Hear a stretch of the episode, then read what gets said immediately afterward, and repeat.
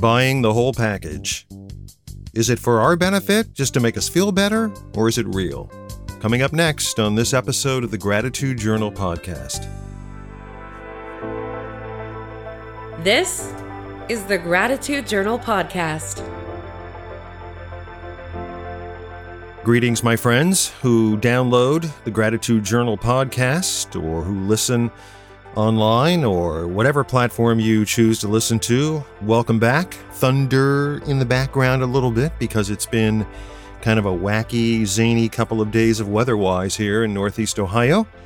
Matthew is my name, and uh, thank you for tuning in, downloading, checking in, and sharing some of your thoughts too about the things that we should be grateful for, the things that we can be grateful for.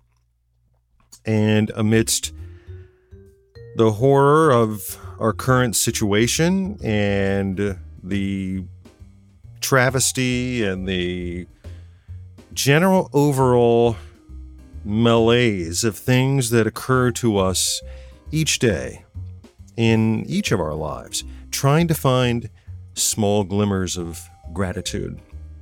I appreciate you checking in.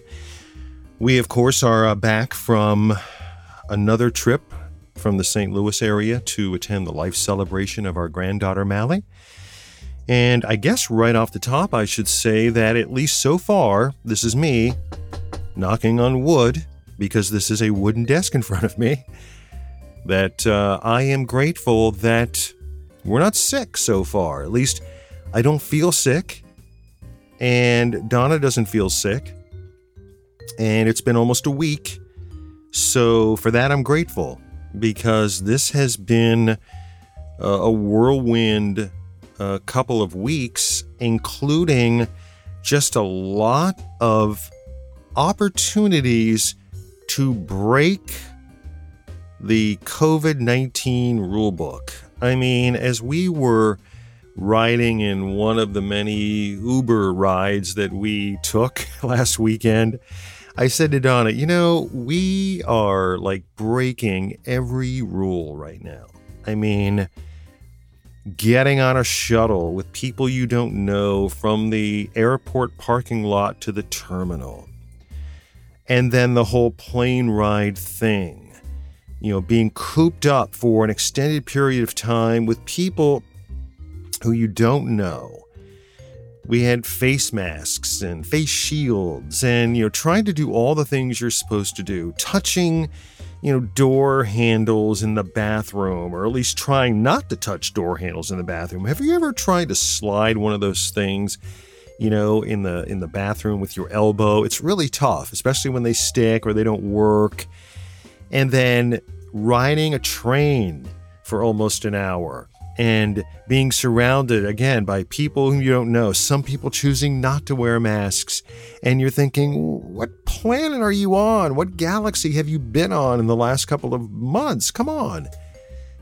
Riding in Ubers, in, in touching the fabric of cars that you're unfamiliar with, and then trying to, yes, show love and support amongst a large group of people and yet trying to maintain your distance from that group of people. So you don't put yourself in harm's way and then thinking okay am i going overboard here? Am i am i you know am i am i showing enough realism here? I mean what what's going on? And then you know taking the train back and taking the plane back and you know it's the whole thing. We just broke so many rules but it was just so worth it I mean, it was just so worth it and it was just so necessary. And I couldn't have imagined doing anything else but celebrating the life of Mally Royer. Uh, I still have to admit that I'm having trouble getting life back to some semblance of normalcy. And life, in large ways, requires and demands us to get back to normal. And so you have to ride that fine line between basking in your own grief, trying to find some solace in that grief and trying to maintain a life and trying to do the things that you need to do.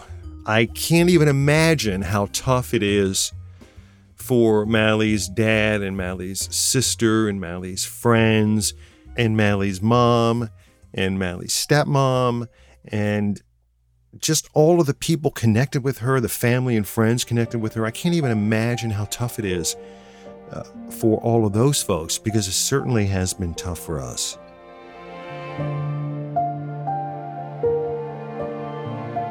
I would be less than authentic if I didn't at least mention that the death of a young person, the death of someone so vibrant, the death of someone who is not only just a family member, but the death of somebody who has gone through such a pain and agony over a series of years would not make you question your faith and not make you question what it is you've been taught and what you believe. Now, that would be inauthentic of me to say that those, things hadn't crossed my mind. Because they have. And they've really have been pounding my head for the last week and longer than that. Longer than that, but obviously much more magnified. And I mean, this is a podcast that hopefully deals with gratitude. And and trying to find gratitude within that challenge. And it's a huge challenge for me because, you know, I acknowledge and sense my spiritual nature in whatever form that takes. And so this has been particularly challenging for me, and it's been particularly challenging for my bride.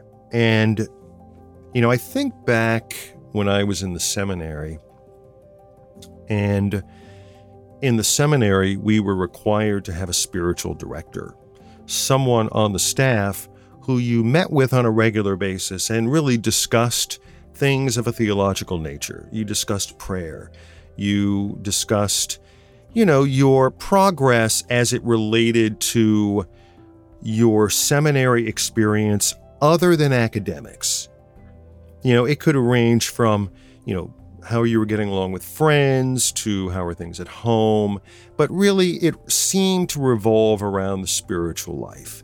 What could be the best way to get you to hone in on this spiritual life? Because naturally, the staff member who was your spiritual director was responsible for your growth because you were studying to be a priest for crying out loud. And my spiritual director was Father Joseph Hendricks. And Father Joseph Hendricks characterized himself as a rugged individualist. And the people who were fellow uh, spiritual uh, acolytes of Father Hendricks who were under his charge as far as spiritual direction seemed to be those people who also follow this sort of doctrine of quote unquote rugged individualism. Meaning that they focused on primarily themselves and their role as seminary students, that they looked for ways to be self sufficient. And this rugged individualism was supposed to put yourself in a better frame of mind to tackle all of the spiritual and academic hardships that you would endure during seminary study and thus make you a more seasoned a person ready for ordination to the Roman Catholic priesthood. And Father Hendricks was, uh, uh in, in, a, in, some way, kind of a no nonsense kind of guy. Uh, it's not that he was lacking a sense of humor, because he did have a sense of humor. And he would sometimes joke about some of the T-shirts that I wore, and and you know he knew how to make uh, just enough fun of some of my interests to get me to laugh. And so I knew he was looking at me. I knew he was watching me. I knew that, you know, under his charge, that he was responsible for my growth. Then we started to talk about something called the Ignatian exercises. And I won't bore you with all the minutiae of this, but it has to do with a kind of um, a spiritual uh, exercise that was taken on by the Jesuits. And and it involved um, you know a series of you know prayerful uh, directives that you know led you hopefully to a higher spiritual plane. And I found the Ignatian exercises just utterly boring and dull. It just did not interest me at all. I mean, I wanted just something more mystical. I was interested in the Eastern Rite of the Catholic Church. I was interested in Taoism, and, and a couple of my friends were also, you know, interested in things like, you know, Zen Buddhism and Eastern mysticism, and these things appealed to me, and, and they were the complete opposite of the Ignatian exercises. And I just found them kind of boring. And so I started to talk about some of these other things in one of our one of our sessions, and you know, Father Hendricks said to me, "You know, I feel like you're kind of fighting this." And I was like, uh, no, I don't, I don't think so. I mean, I'm, you know, I'm, I, and really, I went into these sessions with my spiritual director open minded because, after all, this was a priest, a priest of some note, uh, someone who was pretty well respected, you know, in the Diocese of Columbus, and it really had been on the staff for some time. He was, um, he did things by the book, he did the same things every day. He ran every day. He was very much in shape. Um, he just had a way about him that was very regimented and really perfect for seminary formation. And as I looked at him, it was the exact opposite of what I wanted as far as being a seminarian in formation. And so I sensed that he sensed this about me. And he said to me, You know,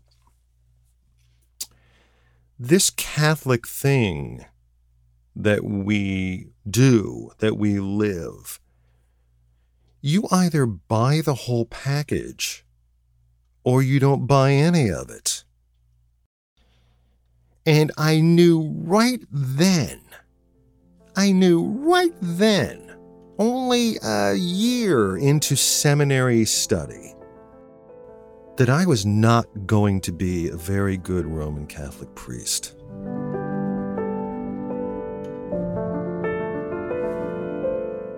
My wife is a fan of Teresa Caputo. And if you know about the Long Island medium, you know that Teresa Caputo supposedly has a special gift. And that Teresa Caputo communicates with people who have passed on. And she acts as an intermediary between people and the the people still living on Earth and uh, the people, relatives, friends, loved ones who have passed on. And so, naturally, since I am a person who tends to see things with a glass half empty viewpoint, I am immediately suspicious of someone like Teresa Caputo. In fact, I would have to say that I was marginally suspicious of people like Father Joseph Hendricks. And, and even further, I'm marginally suspicious of people who quote unquote have all the answers. But that's for another podcast.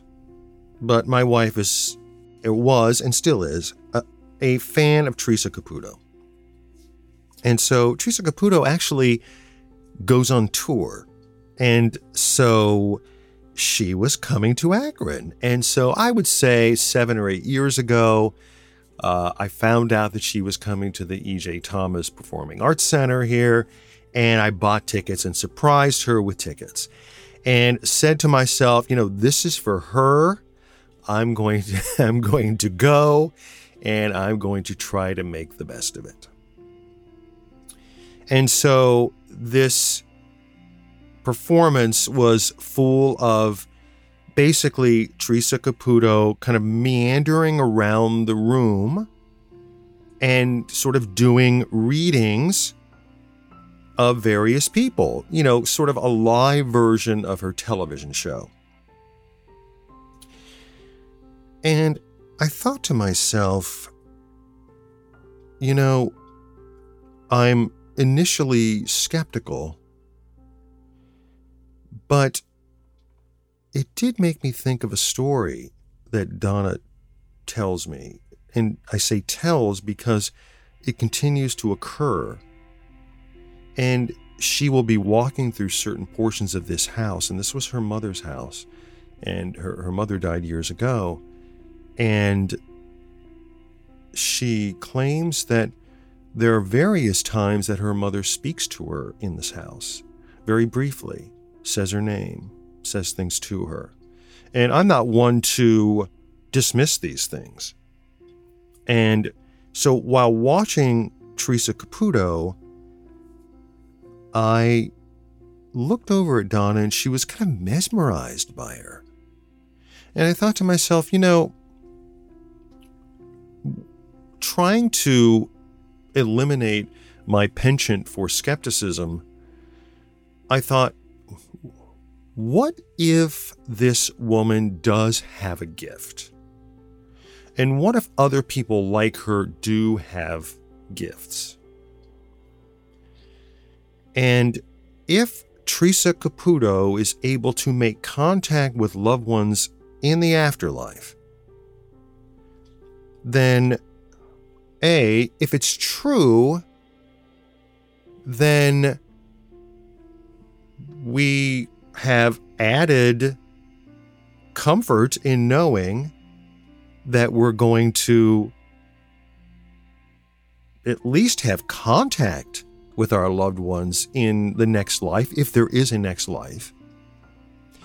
And if it's all BS, then it could be a completely grateful affair for the person still on earth that they get the comfort of and the solace of at least thinking that they're going to have this meeting with their loved one in the afterlife. I don't know Teresa Caputo's religious affiliation. I don't know that what she does is merely an extension of what she's been taught. So let's say she were also a Roman Catholic. I know that she was taught that we are going to meet up with all of our loved ones in the afterlife as long as we go to heaven. And getting the benefit of her acting as an intermediary is just a bonus gift of being able to have a little early conversation with those in the afterlife. But even if that's completely bogus. The comfort and the solace that one gets, even my wife, is enough to check it off as being quote unquote real to them. And isn't that a good thing?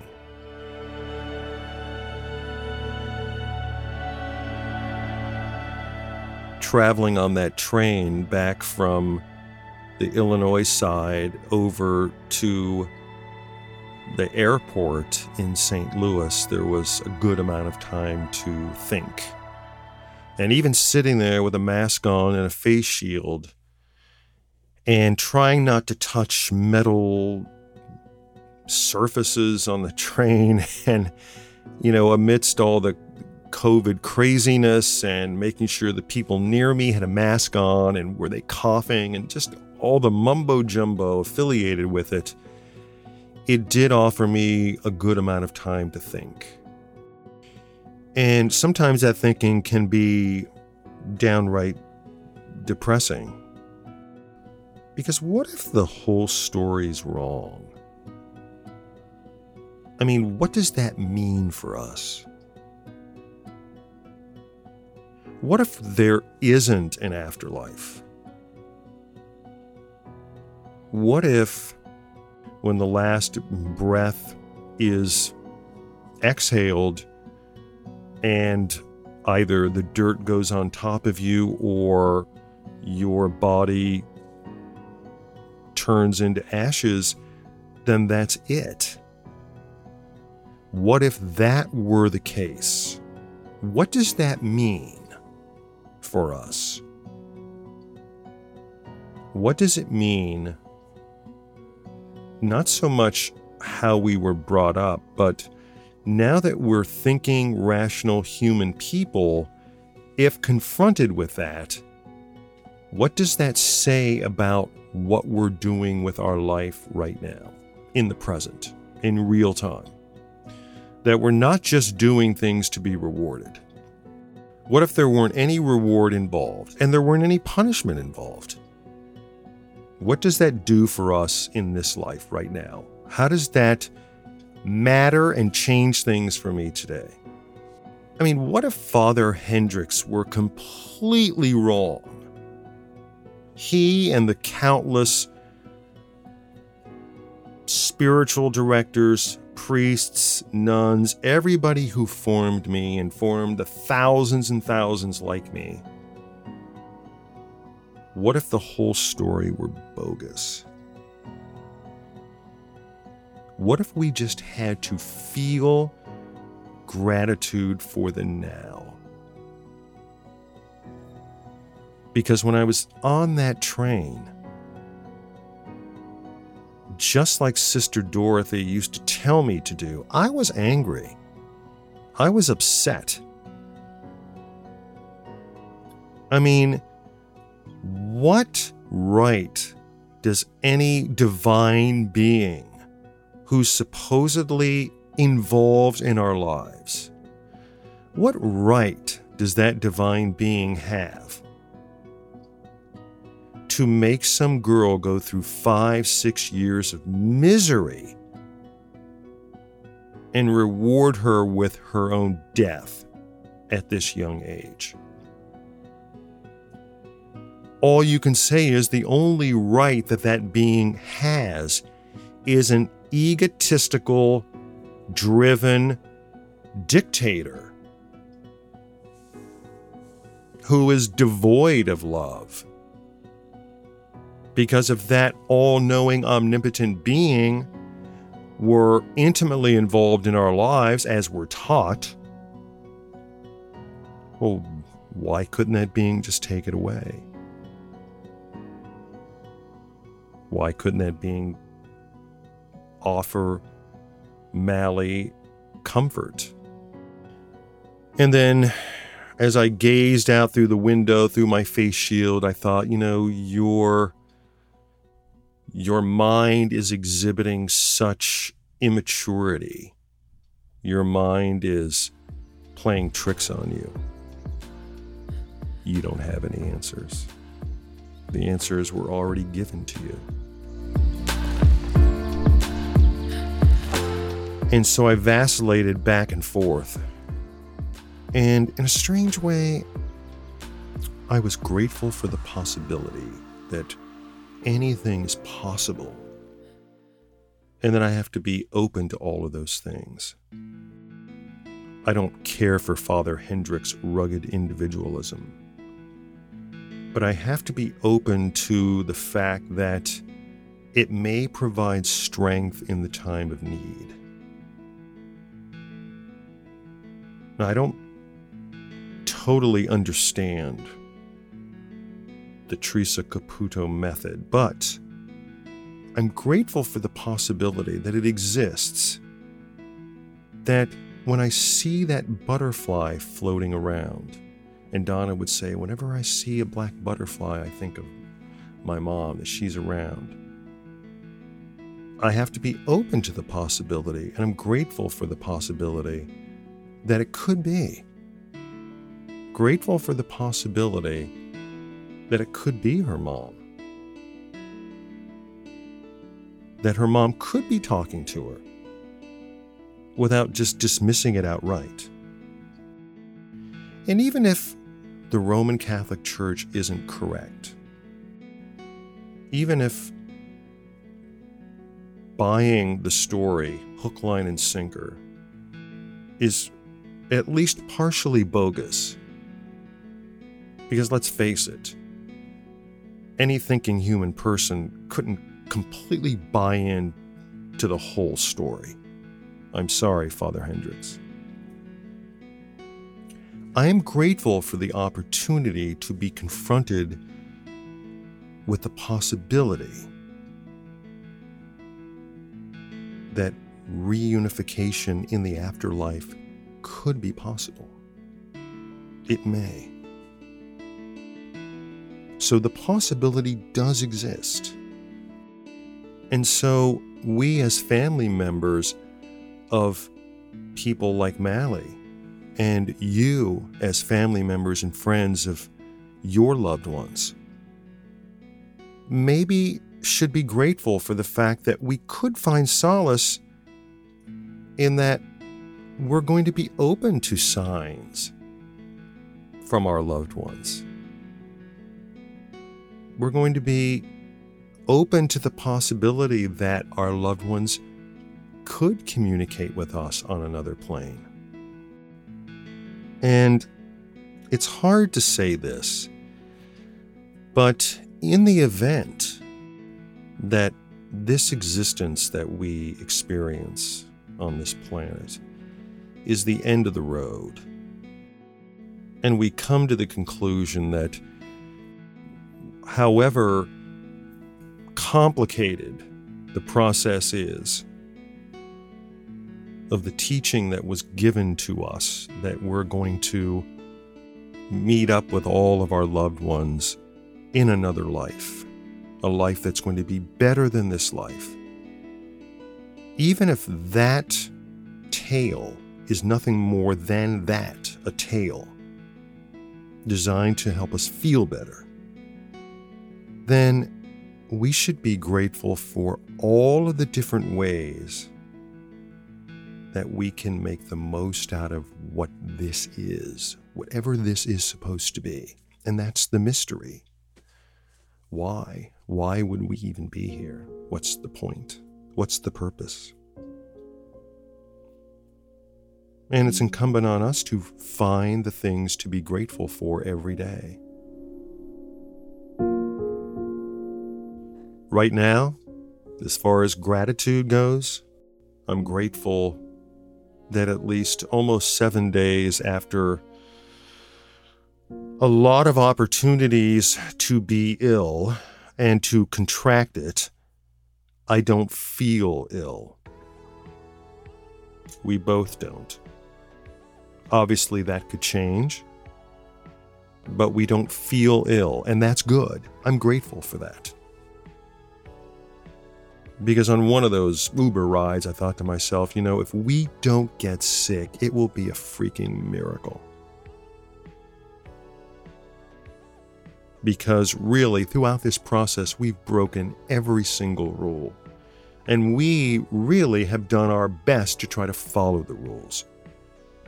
I just shopped last night and brought groceries, and I bring them to the front door. I get the Clorox wipes. I wipe down the groceries.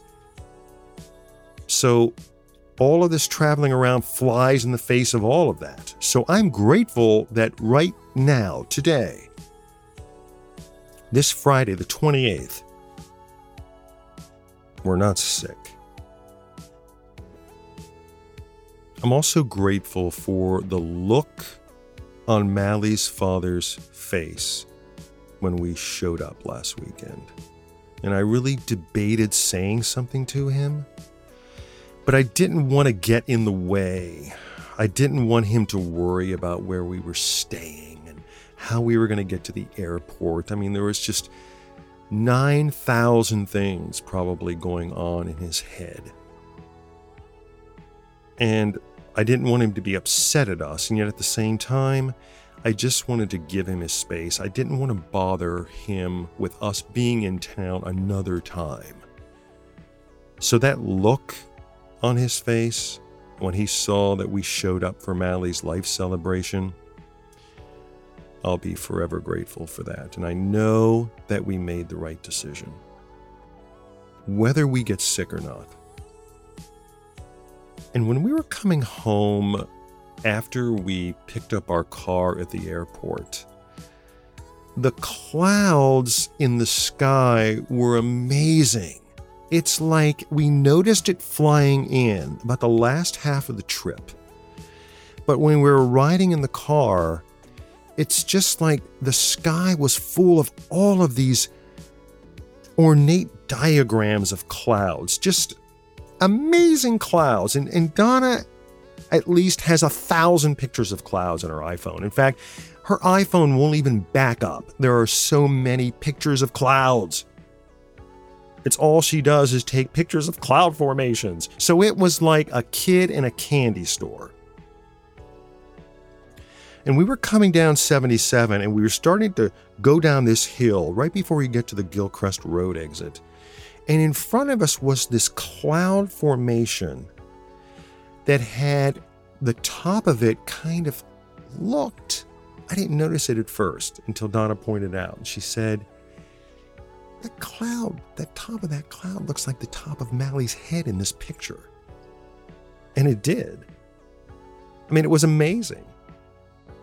And at that moment, I just felt a remarkable feeling of gratitude.